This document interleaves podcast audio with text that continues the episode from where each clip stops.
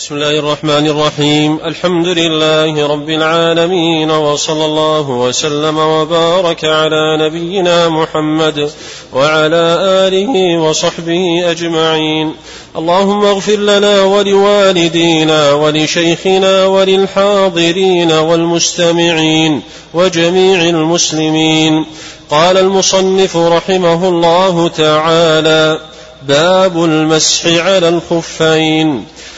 عن المغيرة بن شعبة رضي الله عنه قال: كنت مع النبي صلى الله عليه وسلم في سفر فأهويت لأنزع خفيه فقال دعهما فإني أدخلتهما طاهرتين فمسح عليهما.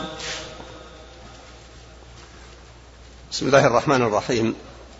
الحمد لله نحمده ونستعينه ونستغفره ونعوذ به من شرور أنفسنا وسيئات أعمالنا.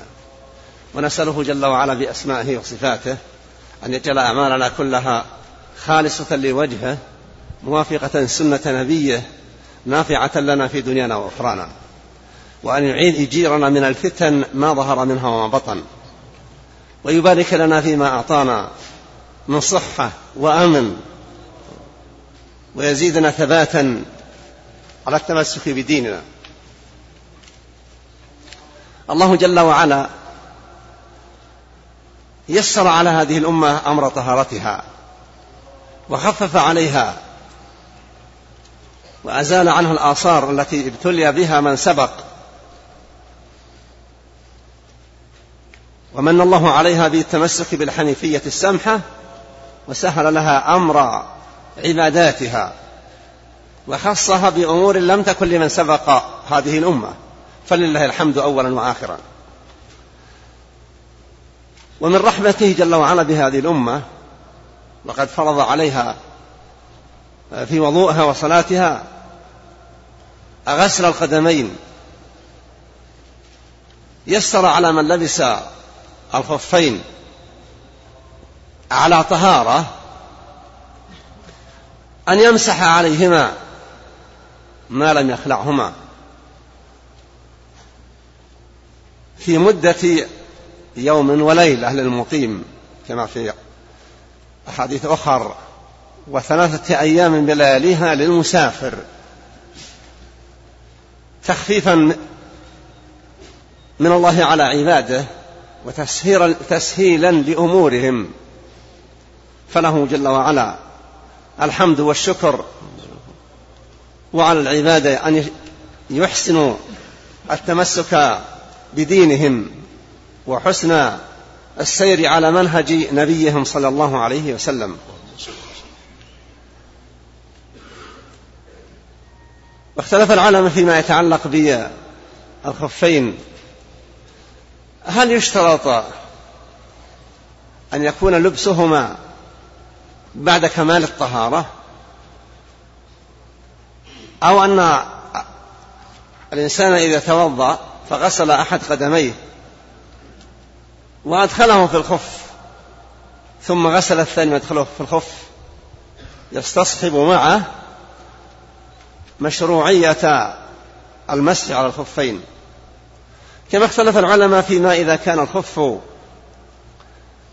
مخرقا يبدو من القدم شيء ظاهر هل يمسح عليه أو لا؟ من قائل أنه لا يمسح عليه لأن النبي صلى الله عليه وسلم لما رأى في أعقاب أصحابه رضي الله عنهم في أحد أسفاره من لم يصب الماء مؤخر العقب نادى بصوت مرتفع ويل للأعقاب من النار. ومن قائل أن الصحابة رضوان الله عليهم في الغالب لا يكون عندهم خفاف جديدة أو كاملة السلامة وإنما المهم أن يكون الخف ثابتا بنفسه. عندما يلبسه اللابس لا يسقط كلما حرك قدمه ليسمى خفا.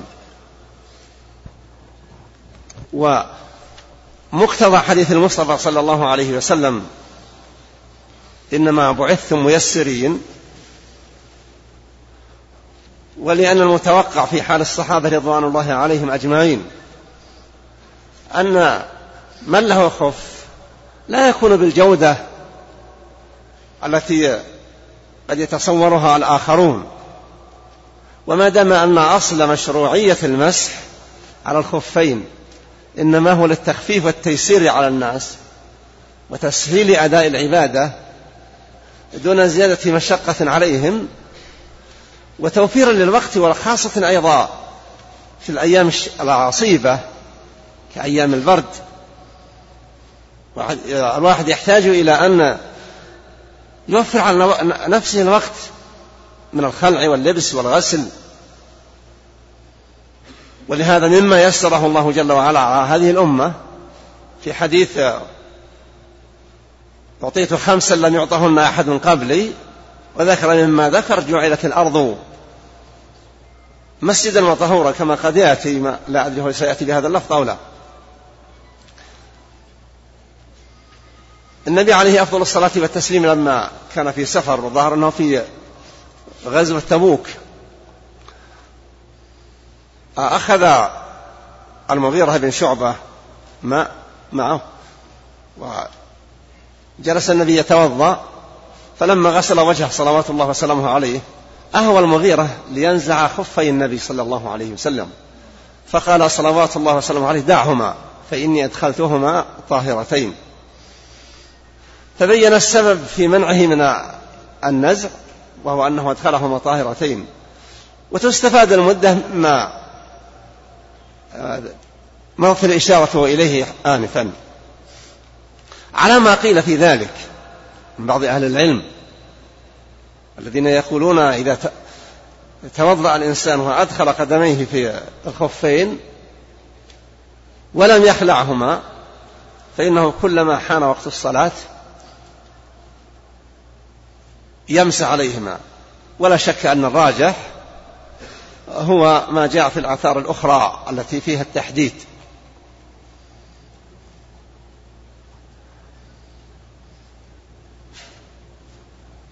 في هذا الحديث أن الإنسان قد يستخدم من يقوم بإعانته على عمله في العبادة كما في قصة أنس بن مالك رضي الله عنه وحمله الإداوة ومعه غلام نحوه. وهذا المغيرة بن شعبة من كبار, من كبار الناس سنا وهو كما هو معروف من كبار أهل الطائف مقاما لأن عمه عروة بن مسعود الثقفي. كما هي معروفة قصة مجيء عروة لفاوض النبي صلى الله عليه وسلم يوم الحديبية ولما جعل يمسك بلحية النبي صلى الله عليه وسلم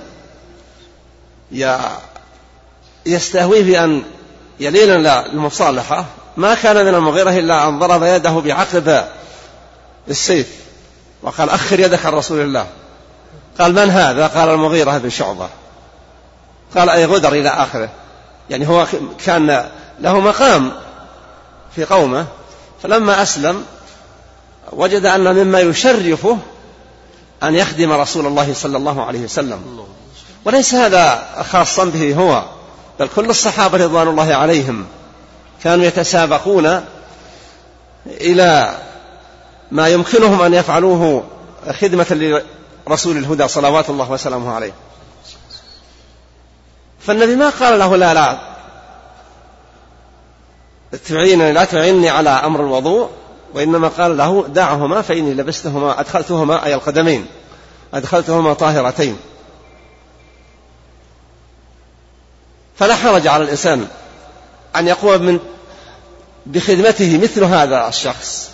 أو من أو أبنائه أو غيرهم إذا احتاج فلا بأس.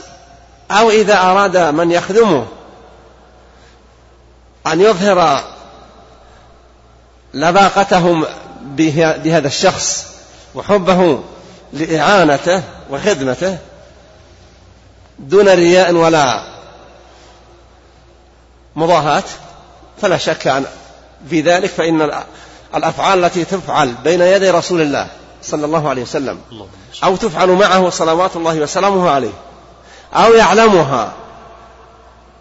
ويتيقن علمه بها أنها نوع من ولا ينهى عنها أن ذلك يكون نوعا من التشريع.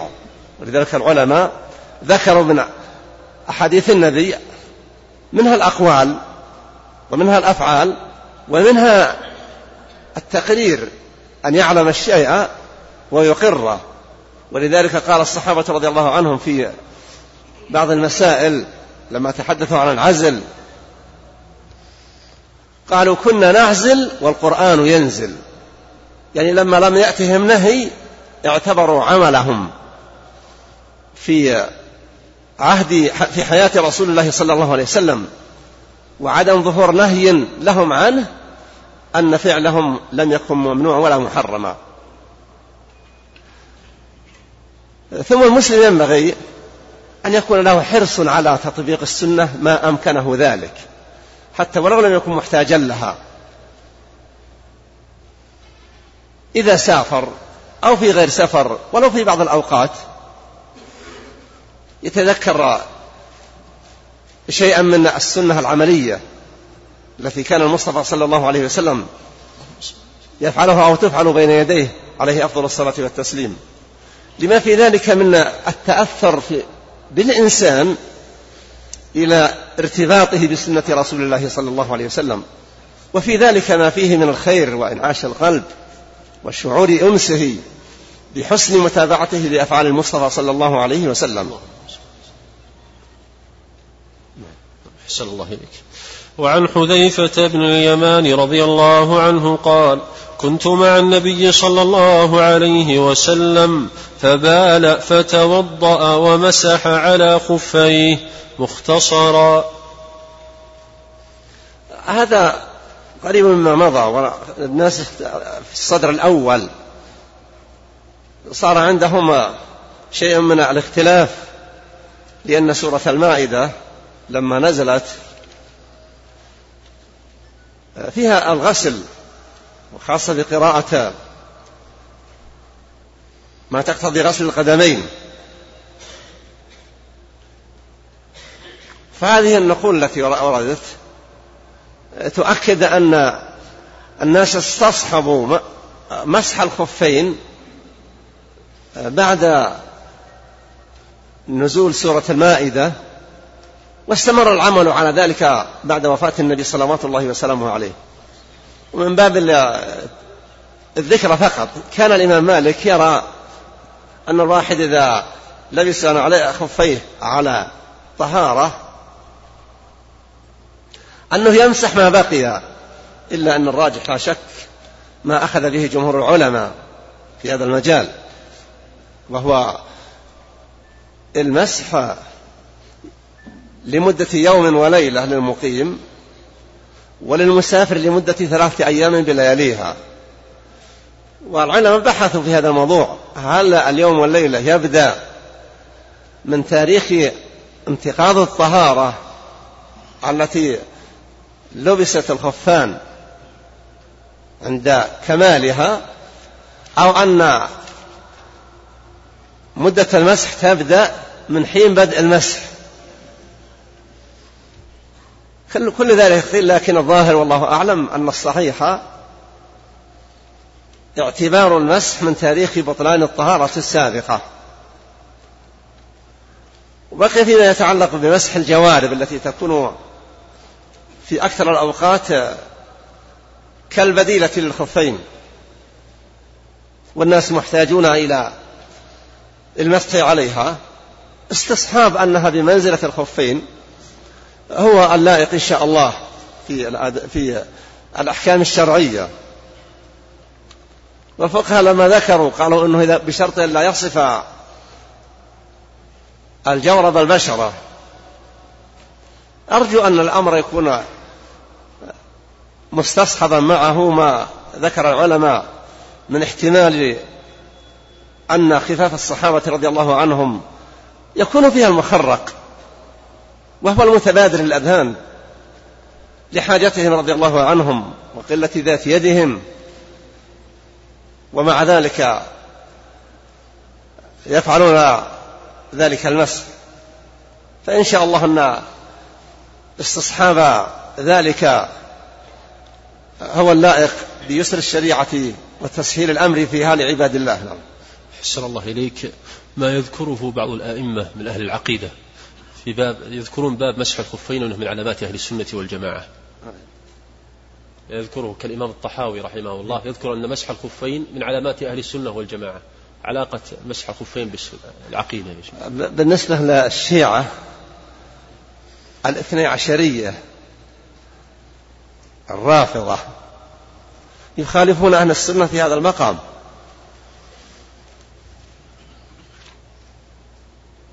هم وإن, وإن كانوا ليسوا أهلا لأن يدخلوا في الخلاف. لكن كون المسلم المتمسك بهدي المصطفى صلى الله عليه وسلم يكون له رغبة في أن يظهر ولو في بعض الأوقات بمخالفة أولئك. فيدخل في هذا العموم معنى خالف هدينا هدي المشركين.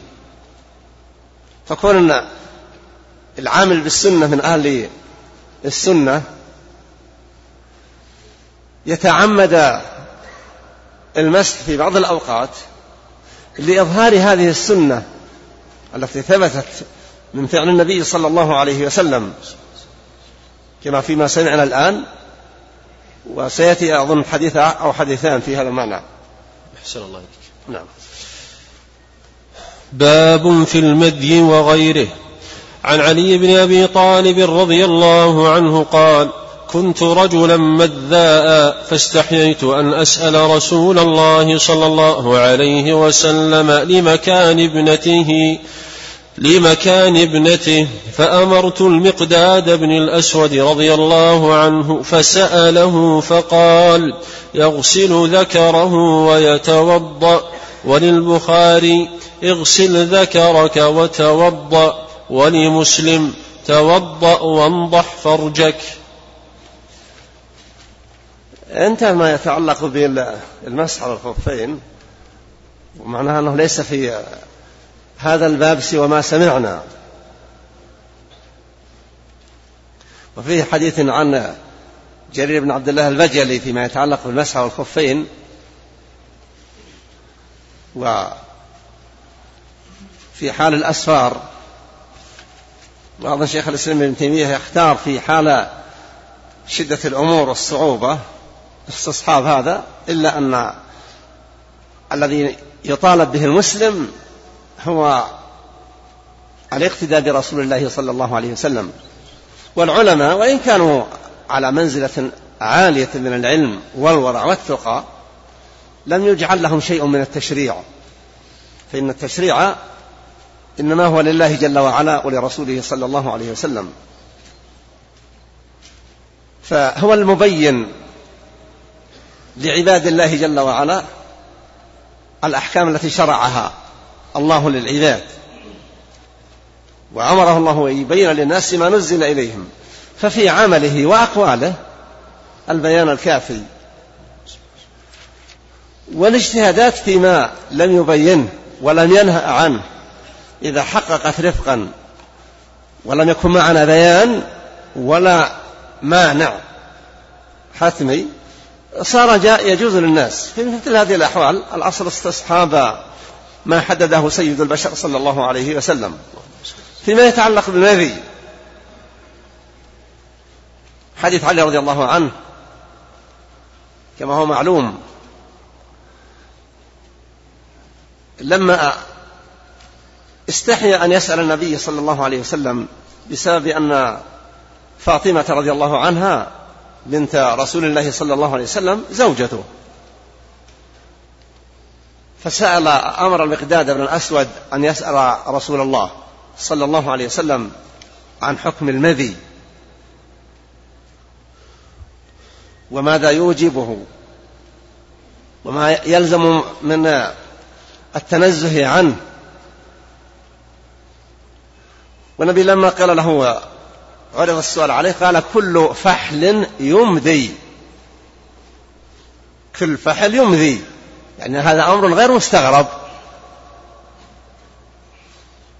وسبب المذي إما تذكر أو مماسة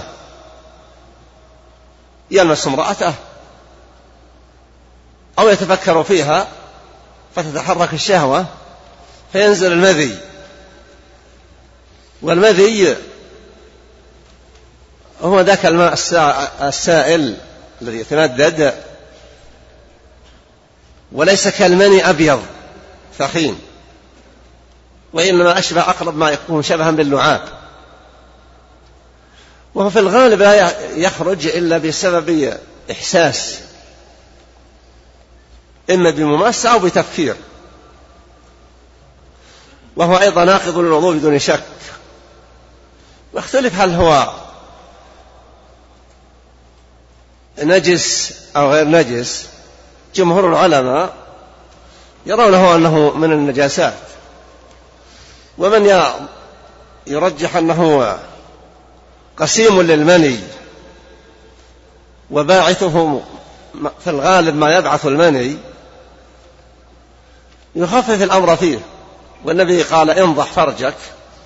لكن بعض الألفاظ الأخرى التي فيها اغسل فرجك.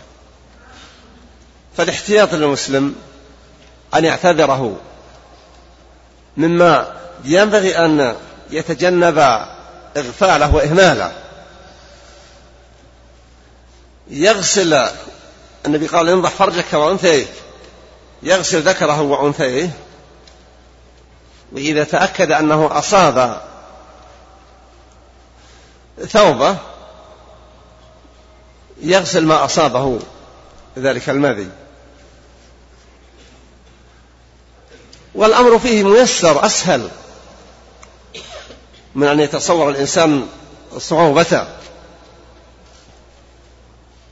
وأما فيما يتعلق اغسل فرجك أو ذكرك شيء من هذا المقصود فيه قبل بدء الوضوء. لأن سنة الوضوء للجنب أن يغسل ذكر مذاكيره استنجاء كاملا ثم يتوضأ. هنا ما ذكر هذه السنة وإنما ذكر توضأ وأغسل فرجك. أو انضح فرجك فمعناه أن ينضح فرجه أو يغسله قبل أن يبدأ بالوضوء أن يتوضأ. لأنه على رأي أن مس الذكر مبطل للوضوء وهو الذي عليه العمل. يكون إذا مسه بطلت الطهارة التي سبقت. وإذا أريد أن يقارن بأن حكمه في الغسل والاستنجاء والوضوء. يلحق بالاغتسال من الجنابة. فالجنابة إنما يغسل ذكره أولا وينقي ثم بعد ذلك يأتي أمر الوضوء. في نوع آخر يسمى الودي. المذي باعثه ما أشرت إليه. أمر الشهوة والاستذكار أو المماسة والودي يبدو أنه نوع مرض في المثانة. يخرج منه ذلك السائل أيضا بسببه. فهو أقرب للنجاسة من المذي. المذي يقول الجمهور أنه نجس لكن هذاك أقرب ما يكون بأنه بعض بول. أو أو بعض بول مع قيح مع تقيح. الأمر الآخر اللي ينبغي للإنسان أن يحرص على اجتنابه وهو توقي بعض الوساوس التي تحصل. وهو أن يتجنب الإلحاح على ذكره هل فيه رطوبة أو لا. لأن كثيرا ما ترد الأسئلة علينا من هذا النوع اللي يصير عندهم شيء من الوسوسة. فينبغي للمسلم أن يحرص على مكافحة هذه الوساوس والعناية بتجاوزها والأخذ ببعض الأسباب التي تصرف عنها كالذي سبق في الإشارة إليه أن يفرغ كفا من ماء على ذكره وأنثيه. أحسن الله إليك. وعن عباد بن تميم عن عبد الله بن زيد بن عاصم المازني رضي الله عنه قال شكي إلى النبي صلى الله عليه وسلم الرجل يخيل إليه أنه يجد الشيء في الصلاة. قال لا ينصرف حتى يسمع صوتا أو يجد ريحا. هذا داخل فيما ما اشرت اليه الآن.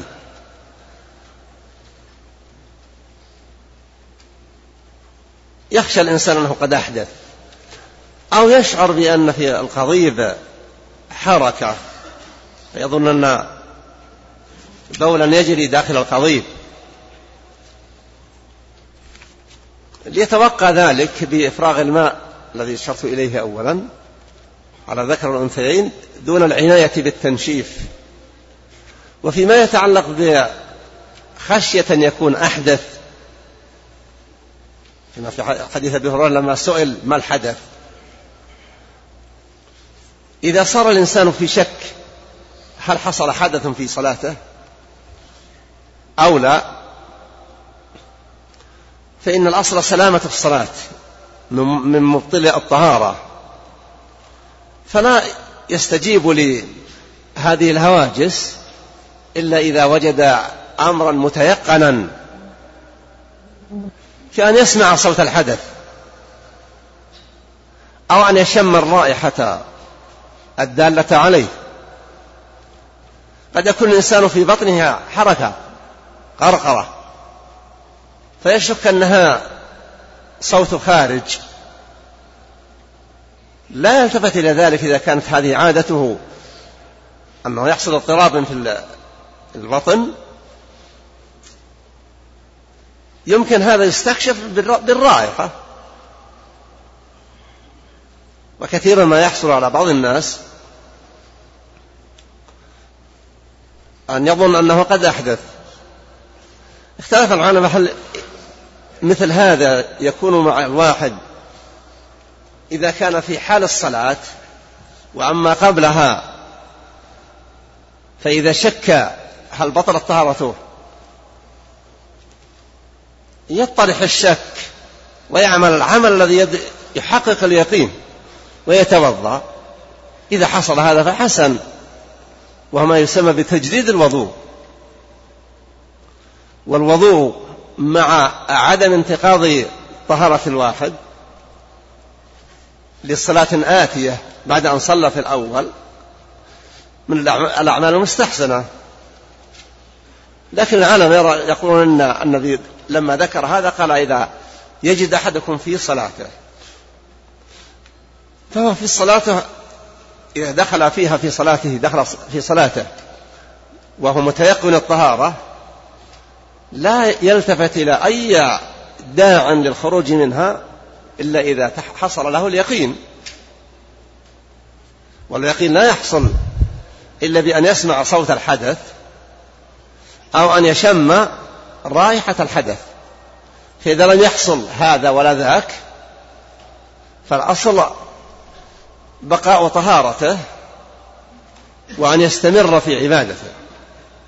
وأما إذا وجد هذا الشيء قبل الصلاة فإذا كان بإمكانه أن يتوضأ فهذا مما يعين على اطراح الهواجس وليسلم من التخيلات والخشية أن يكون صلى على غير طهارة. لكن ذلك ليس باللازم. إذا فعل فهو أنفى لهذه الخواطر التي قد تشغل الناس ولا سيما من يكون ضعيف الإرادة. والشيطان ينظر إلى بني آدم. من كان يشوش عليه أمر النجاسات والطهارات لبس عليه في أمور كثيرة. من كان يحصل منه انتقاض الوضوء يحرص الشيطان إلى أن يوهمه أن وضوءه قد بطل. النبي كما هو معروف يذكر أن الشيطان يأتي إلى ابن آدم ينفخ في مقعدته بين اليتين ليشعره أن هذا ريح أن هذه ريح خرجت. فبمجرد الشعور بهذا النفخ لا يلتفت لا ينصرف إلا إذا شم الرائحة الداعية للانصراف. النبي أخبر أن الشيطان يجري من ابن آدم مجرى الدم. ولهذا يحتاج الإنسان إلى أن يعتني بتوقي هذا الشيطان. بالإكثار من الذكر ذكر الله والإقبال على صلاته والعناية بدعاء الاستفتاح في دخوله فيها مع الدعاء بأن يعيذه الله ويجيره من كيد الشيطان ووساوسه أحسن الله إليك. وعن أم قيس بنت محصن الأسدية رضي الله عنها أنها أتت بابن لها صغير لم يأكل الطعام إلى رسول الله صلى الله عليه وسلم فأجلسه في حجره فبال على ثوبه فدعا بماء فنضحه على ثوبه ولم يغسله وفي حديث عائشة رضي الله عنها أن النبي صلى الله عليه وسلم أتي بصبي فبال على ثوبه فدعا بماء فأتبعه إياه ولمسلم فأتبعه بوله ولم يغسله هذا المعنى خاص بالغلمان الصغار الذين لم يأكلوا الطعام. هذه بنت محصن وهي أخت عكاشة بن محصن من بني أسد الذين منازلهم في الجاهلية في جهة منطقة ترس وما حواليها. فإن الشاعر لما قال بكرنا بكورا واستحرنا بسحرة فهن وود الرس كاليد للفم. قال والرس والرسيس ماءان لبني أسد. بني أسد هم عبارة أبناء عم كنانة قريش. هذه الصحابية رضي الله عنها كان معها طفلا رضيعا والنبي عليه أفضل الصلاة والتسليم شديد العناية في إدخال السرور على أصحابه رضي الله عنهم وأرضاهم. فأخذ الطفل الصغير وأجلسه في حجره عليه أفضل الصلاة والتسليم فبال. معروف أن البول يغسل لكن أن الرسول صلوات الله وسلامه عليه جعل لبول الطفل الذي الفتى الذي لا يأكل الطعام جعل أمره سهلا ميسرا وأمر بإفراغ الماء بصب الماء على البول فقط دون أن يدلكه أو يعصره ونحو ذلك. اختلف العلماء عن السبب. لأن في الحديث ينضح من بول الغلام ويغسل من بول الجارية. العلماء اختلفوا قالوا أن تعلق الناس بالفتيان الصغار أكثر من تعلقهم بالفتيات الصغار.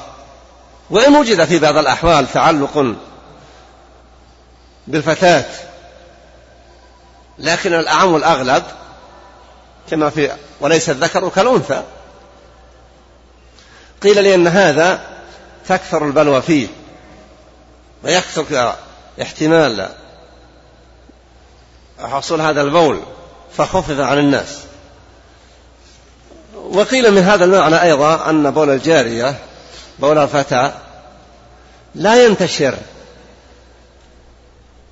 وإنما ينطلق انطلاقا محدودا بينما بول الجارية يسيح ربما أصاب من جسدها ما يزيد بغرض نجاسة ذلك البول؟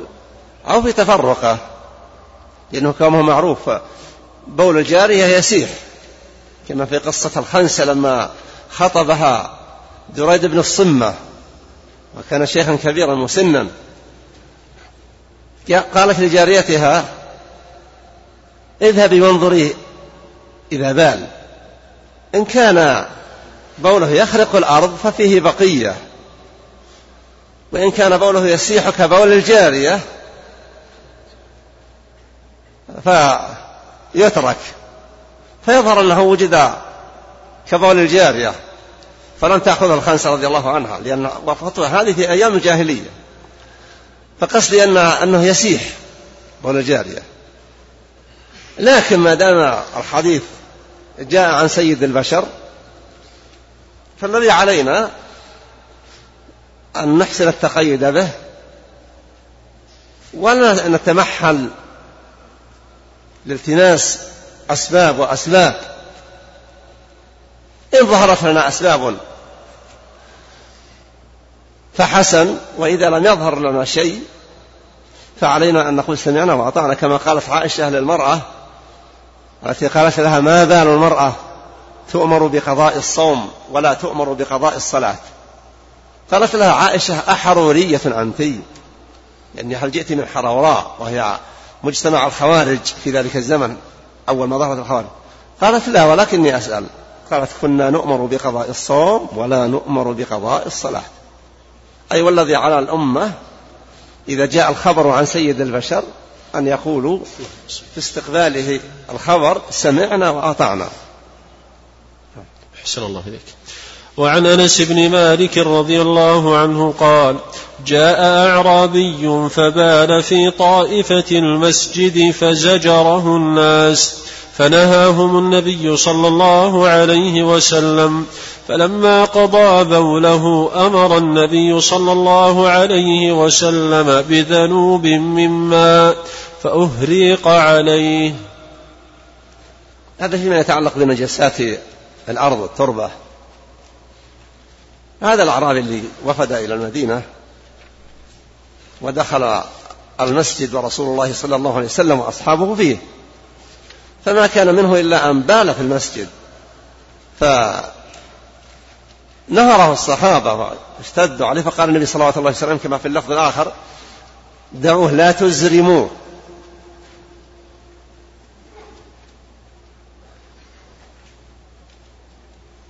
فلما بال أمر بذنوب والذنوب هو الدلو الذي فيه ماء. بذنوب من ماء فأهريق عليه. ولهذا يسمى الذنوب الدلو. يقول علقمة الفحل وهو يشفع لأخيها شأس وهو مأسور عند ملك غسان في الجاهلية. يقول لملك غسان وفي كل حي قد خضضت بنعمة. فحق لشأس من نداك ذنوب. يعني من هذه النعم العظيمة لن تعطي الناس؟ أعط أخي ذنوب. لا يقصد الدلو فقط وإنما يعني أن هذا اسم الدلو الذي فيه الماء قال ذنوب. وإذا كان ما في ماء لا يسمى ذنوبا. النبي طلب دعا بذنوب من ماء فأهريق على التربة الذي وقع عليها البول. واختلف العلماء لماذا؟ النبي أخبر بأنه لو قالوا تزرموه لو قطع بوله تضرر هو أيضا ويحصل له ضرر. والنبي صلوات الله وسلامه عليه وصف الله ربه جل وعلا بأنه بالمؤمنين رؤوف رحيم ولأنه حريص على أن يلاطف من يأتيه ليسلم أو يسأل. ولو كانت فيهم خشونة أو ما يسمى بسوء أدب وغير ذلك ما دام ذلك لا يتعلق بالعقيدة بعبادة الله جل وعلا فقد كان صلوات الله وسلامه عليه أسهل الناس وأحسن الناس معاملة وألطفهم بعباد الله. وقيل أيضا من الموانع اللي كانت ينبغي التي تقتضي منع الصحابة من أن يشددوا عليه لأنه لو واصلوا استنكارهم عليه لربما لوث أمكنة أوسع في جريه والبول وهو يبول. فما دام وقع هذا هذا الرجل لما انتهى دعا للنبي صلى الله عليه وسلم قال وفي بعض الألفاظ أنه قال اللهم ارحمني ومحمدا ولا ترحم معنا أحدا. ضحك النبي صلى الله عليه وسلم وقال لقد تحجرت واسعا. فالشاهد آه، أن البول على الأرض التربة يكفي في آه، تطهيرها أن تغمر بالماء. لكن لا يترك الماء يسيح يمتد يمنة ويسرى. لكن إذا كانت التربة آه، لا تقبل الماء الذي يسكب عليها. كالتربة التي يكون الناس عليها في هذا الوقت في أحوال المدنية. هي إذا بال صار عليها بول البول يمتد. وإذا سكب الماء زاده امتدادا. هذا يحتاج إلى وسائل التطهير بتنشيف الماء ثم صب الماء بعد إزالة عين الماء. أحسن الله إليك. وعن أبي هريرة رضي الله عنه قال سمعت رسول الله صلى الله عليه وسلم يقول الفطرة خمس الختان والاستحداد وقص الشارب وتقليم الأظافر ونتف الآباط. هذا الحديث يحتاج إلى كلام كثير. لأن كل لفظ منه عبارة عن باب مستقل. ومنه ما هو أقرب للوجوب أو واجب ومنه ما هو أقل من ذلك. فلو أجلناه للخمسة الجاي إذا كان عندك أسئلة كثيرا جاوب عليها. طيب أحسن. هو آخر حديث في الباب هذا؟ هو آخر حديث؟ آخر حديث في الباب بعد باب الجنابة ماشي ماشي. أحسن الله إليك. معنى الفطرة أي الأمر الذي يحبه الله ورسوله. كما في حديث ما من مولود إلا ويولد على الفطرة يعني يولد على اعتقاد أن الله جل وعلا هو المستحق للعبادة وأن كل عبادة لغيره عبادة باطلة. والنبي قال في حديث ما من مولود إلا ويولد على الفطرة يعني ما يولد إلا على الطريق الجبلة والأمر المتفق مع خلق الله لهذا الإنسان لأن الفطرة هي الخلق.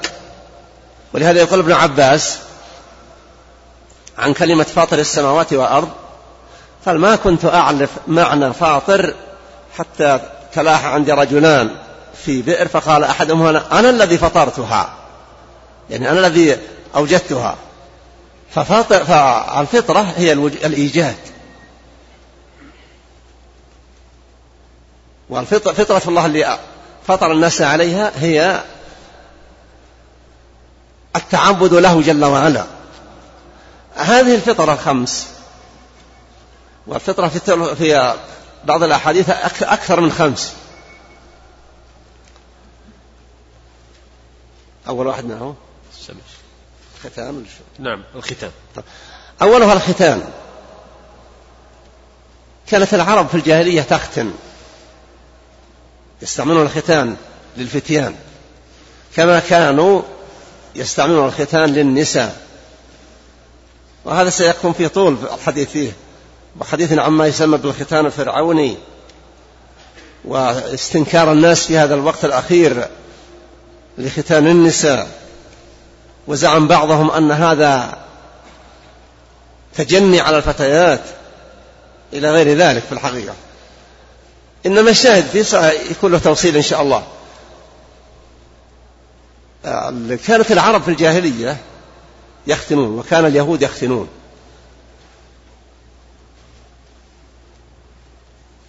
والعرب إنما ورثوا الختان من إبراهيم عليه السلام. فإن إبراهيم الخليل ختن وهو ابن ثمانين سنة في ثمانين من عمره. قيل عاد ختن بالقدوم موضع وقيل بالقدوم بالآلة. يعني كأنه قطر غرفة الذكر بالقدوم الآلة التي يستعملها النجارون. وأما ختانه فهو في الصحيح أو في الصحيحين. والله جل وعلا أثنى على إبراهيم وبين أنه أمة قانتا وأمر باتباع ملته. فالذين يقولون بوجوب, الختان آه، للبنين يرون أن هذا أمر واجب على كل مسلم. إذا كان كافرا فأسلم عليه أن يختتن وإذا كان له مولود يختنه لكن ختان الولد ما يلزم من أول المدة وإنما يختن إذا جاء وقت العبادة ووجوب القيام بالطهارة لأن قلفة الذكر يتبقى فيها قليل بول لأن البول إنما يخرج باندفاع. فإذا وقف الاندفاع ما كان في تلك الجلدة لا دافع يدفعه يبقى. فكان بتقدير الله جل وعلا لهذه الأمة أن تكون أمة ختان واليهود كانوا يختنون لأن اليهود من ذرية إبراهيم عليه الصلاة والسلام. فالعلماء مختلفون هل هو واجب حتميا وإن كان الظاهر هو الوجوب وجوب الختان للبنين. إنما الوجوب هو إنما يكون إذا تحقق البلوغ بدلائل البلوغ التي هي كمال خمسة عشر عاما للفتى أو باحتلام الفتى رؤية المني أو بإنبات نبات الشعر الخشن حول ذكره. هذه الأمور الثلاثة دليل البلوغ. ولو فرض أن الفتى تزوج قبل هذه السن ثم حملت زوجته لدل حملها على أنه قد بلغ. ولو لم يكن احتلم قبل ذلك لكن هذا لا يتفق مع من يريدون تقنين سن الزواج. الذين يقلدون ويتابعون رغبات الكفار في البلاد الإسلامية يقرنون سن الزواج للفتاة ستة عشر سنة وللفتاة ثمان عشرة سنة على أشياء قد يكون إن شاء الله أمرها لا يتحقق عند بلادنا إن شاء الله وإن كان وجد في بعض دول الخليج. فالختان هذا مما ينبغي أن يعتني به الناس. الناس الذي عليها في الغالب يبادرون في الختان في سن الطفولة المبكر. حتى يكون أمر الاعتناء بالطفل بعد ختانه أمرا ميسرا ويكون أيضا أسهل لتعرض لتعرضه لبعض مسببات الأذى. لأنه ما دام لا يمشي ولا يتحرك يكون هذا أكثر توفيق توفيرا للراحة لراحته. على سأبقي البقية لأن أنا نيتي نطول هذا لأن هذا الحديث فيه جمل وفيه أشياء تدخل في الفطرة في غير هذا الحديث لأنه قال هنا خمس وفي بعض الأحاديث في تقريبا عشر. نعم ولا هي عندنا. لا ليست هنا. أحسن الله أحسن الله إليك وشكر الله لك شيخنا. هذا يسأل يقول من غسل قدمه اليمنى ثم لبس الجورب ثم غسل اليسرى ولبس الجورب فل له أن يمسح عليهما ويكون قد أدخلهما طاهرتين؟ لا شك أن معنى الحديث الذي سمعنا وقرئ يدل على ذلك. فإن قول النبي صلى الله عليه وسلم دعهما فإني أدخلتهما طاهرتين يصح معه مثل هذا الاعتبار. ولو قال إني لبستهما على طهارة لكان لمن يقول لابد. الفقهاء كثيرا ما يقولون أن اعتبار المسح أن يكون اللبس تم بعد تمام الطهارة. لكن هذا يحتاج إلى نص من الشارع على هذا الأمر. ومجرد الفهم وترتيب أحكام عليه ليست من السهولة بمكان نعم. أحسن الله إليك. يقول من لبس آه، شرابين فعلى أيهما يمسح؟ يمسح على الشرابين لكن لو خلع أحدهما فقد انتقض المسح.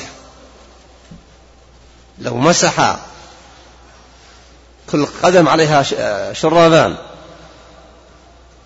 على طهارة. ثم لما أراد أن يتوضأ أزال الأعلى وترك الأسفل ومسح عليه فلا بأس.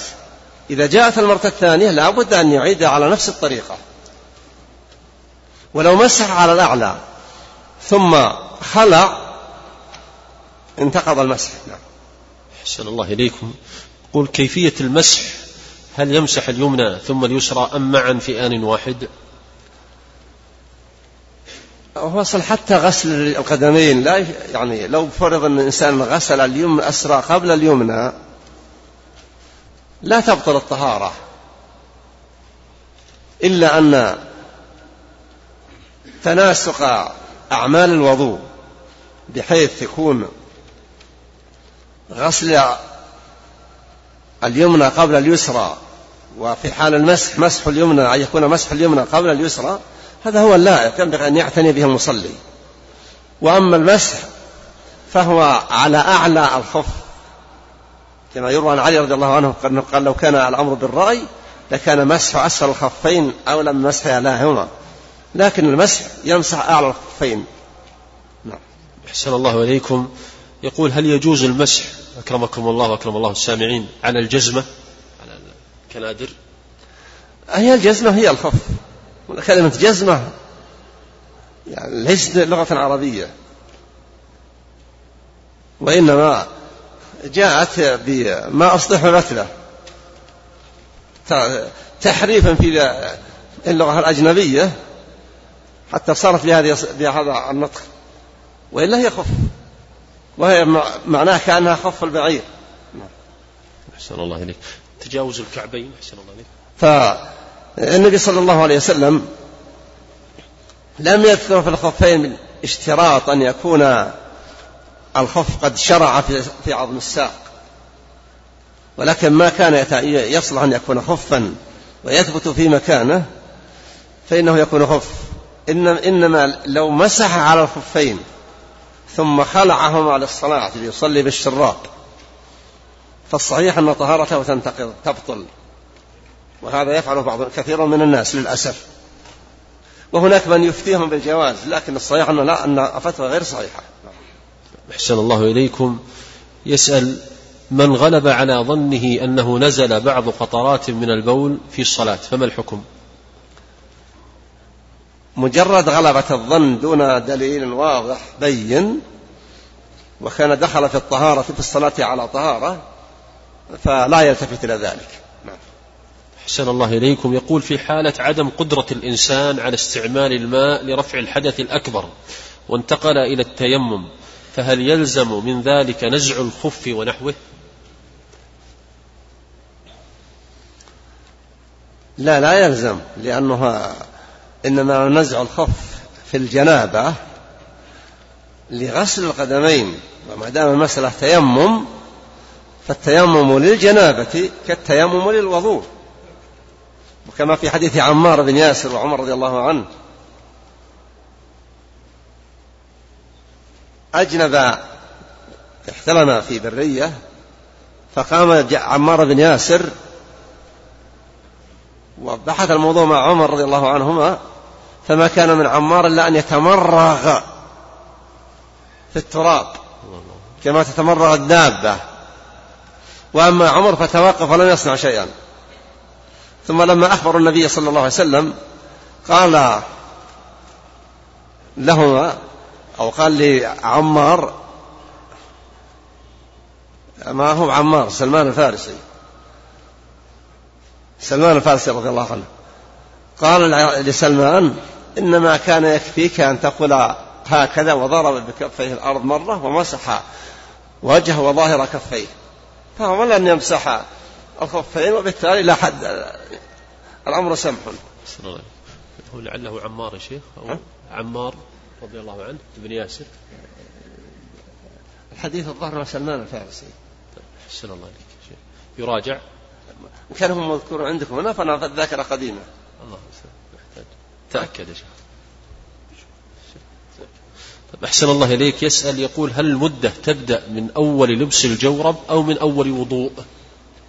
هذا مرت الإشارة إليه وأن مدة المسح تبدأ من وقت انتقاض الطهارة.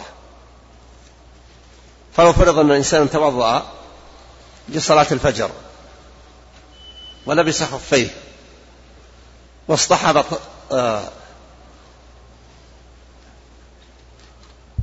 سلمان ولا عمار؟ لا عمار رضي الله عنه أحسن الله عليك أحسن الله صار الذكر الأول ب... إيه ذكرك الأول يا شيخ استذكارا للقديم نعم. لما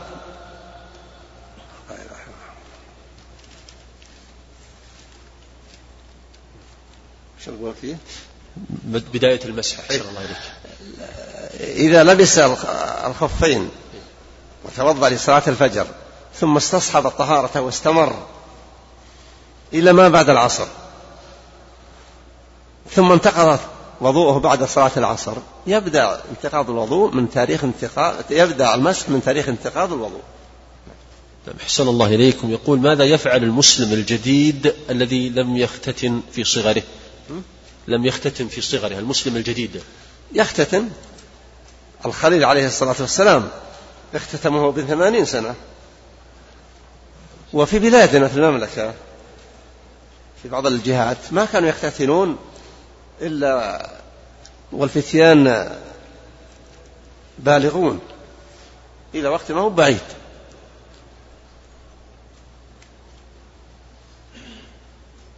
فالمسألة يعني المهم عند وجوب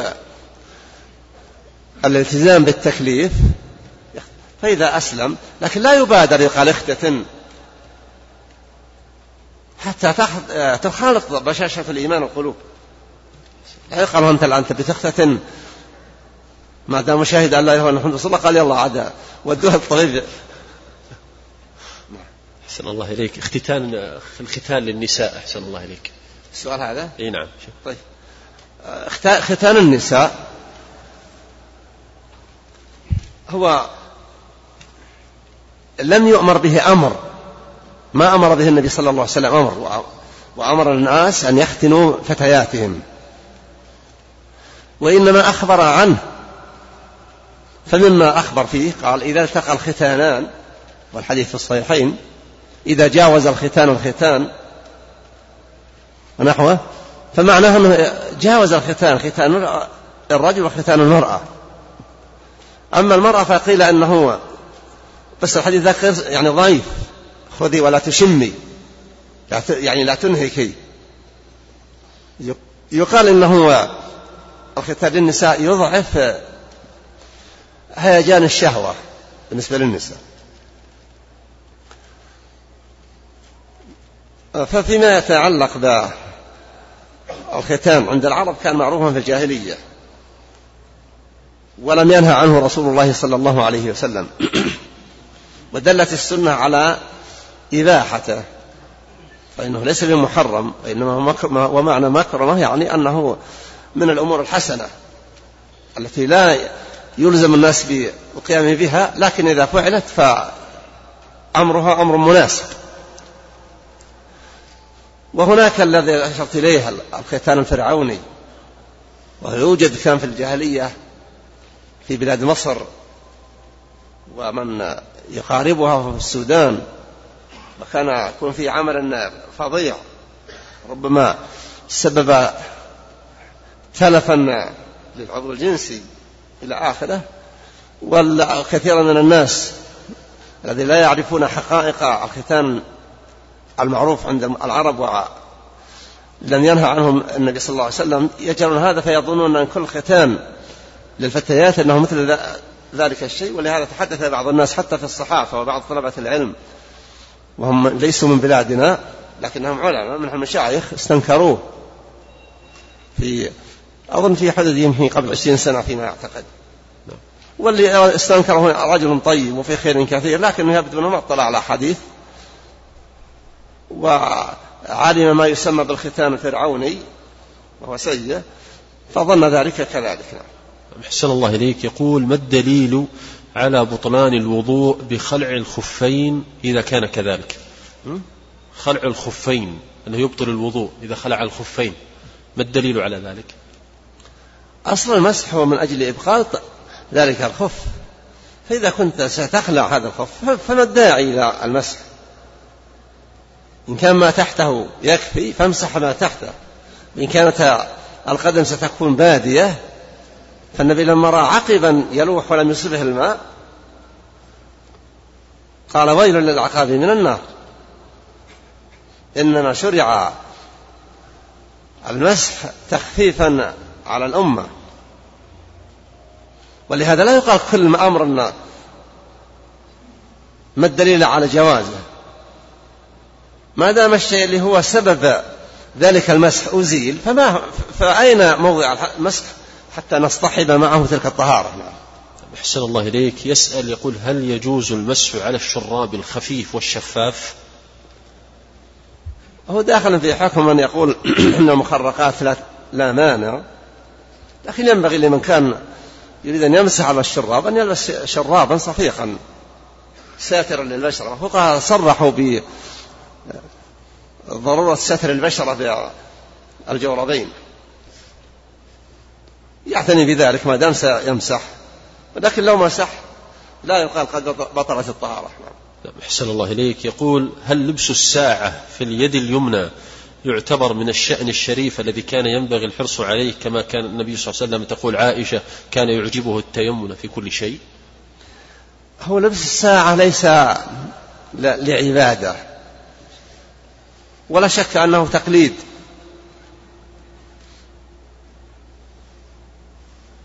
وأمره سهل. الإنسان يعني الأمور التي ليست عبادية إذا استساغ ما يستسيغه الناس فكونه لا يفترق عنهم في الأعمال التي يعملونها أولى به من أن يفترق.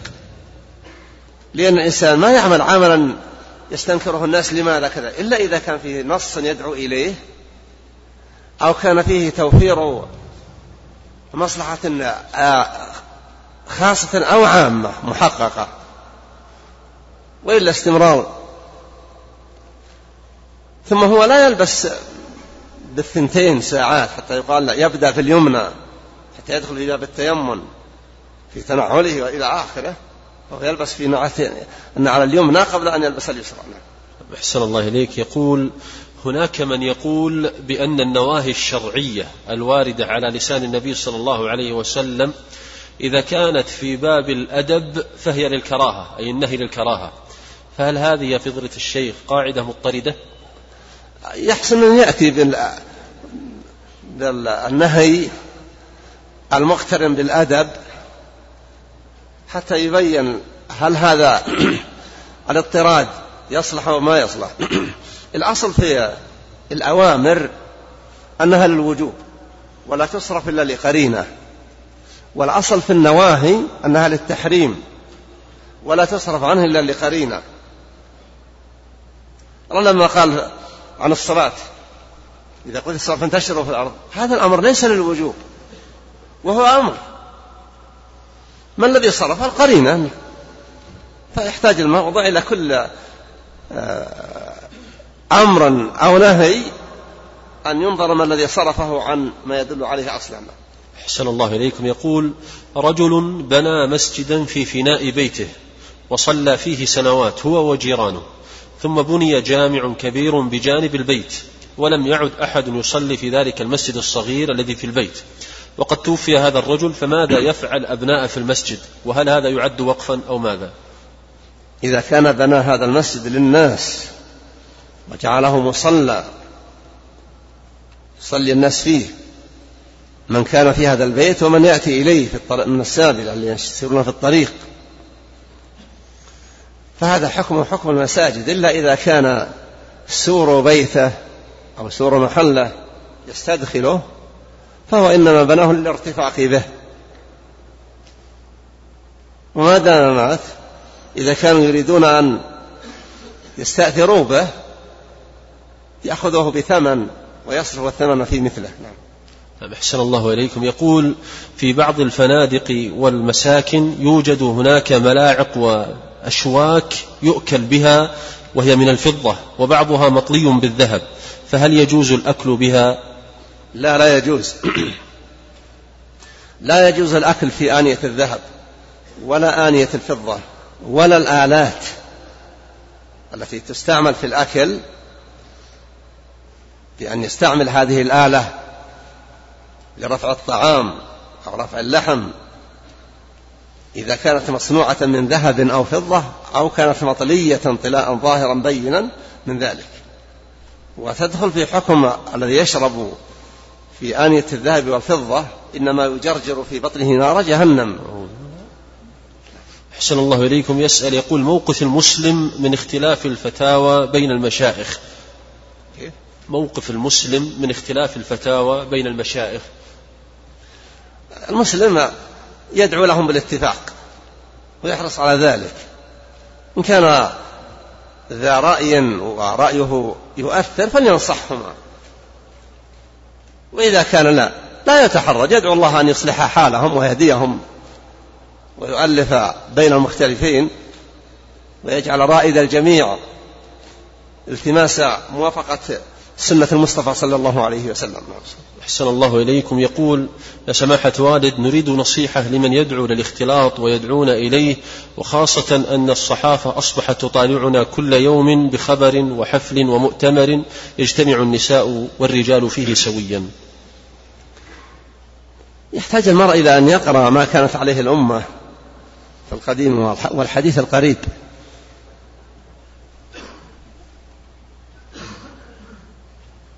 ويحرص على صيانة بيته وأهله. ويدخل في هذا الأمر إذا رأيت شحا مطاعا وهوى متبعا وإعجاب كل ذي رأي برأيه فعليك بخواصة نفسك. إن قدرت أن تفعل تفعل. الاختلاط الذي يسبب محاكة بين الرجل والمرأة وملاصقة أو يترتب عليه إظهار المحاسن وإبداء الوجه أو ما هو أخطر منه كالصدر والنحر والشعر فلا شك أن هذا من المحرمات. أحسن الله إليكم. يسأل يقول سماحة الوالد أنا شاب مستقيم ولله الحمد. وابتليت بحب النظر إلى الحرام ومع ذلك أجاهد نفسي كثيرا ولكن الشيطان يغلبني فما نصيحتك وتوجيهك لي في هذا المرض؟ نصيحتي لك أن تقرأ سورة النور. قل للمؤمنين يغضوا من أبصارهم ويحفظوا فروجهم ذلك أزكى لهم. الله قدم الرجال على النساء في هذا الأمر. والنظر هو بريد القلب ورسوله. يأتي له بالصور. كما أن الأذن بريد القلب إلا أن العين أكبر خطرا. كيف يفعل؟ يتجنب الشخص الأماكن التي تتجمع فيها النساء.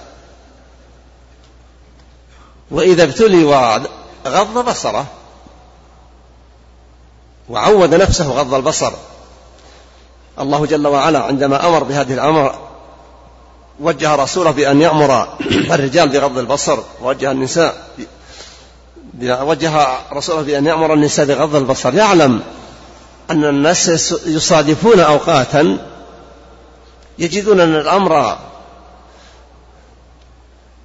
له آثار بالغة على القلب. فهذا خطاب موجه لكل مسلم يغض بصره ويجتهد في ذلك ويحرص على بقدر ما يستطيع أن يغير المنكر إذا وجده ويستطيع أن لا يخشى كثيرا من المجتمعات. لو فكر الواحد في حاجاته في السوق لوجد أنه يحتاج إلى جزء قليل في اليوم الواحد. إن كان يحتاج إلى في كل يوم. إذا لا يذهب إلى الأسواق إلا في حال لقضاء تلك الحاجة. يمكن يقول في المطاف والمسعى إما أن يحرص على أن يأتي في الوقت الذي لا ازدحام فيه ولا كثرة تجمع وإذا كان يعرف أنه يؤثر عليه النظر فليقلل من الذهاب للطواف والسعي الله ما أوجب علينا الحج في العمر إلا مرة واحدة.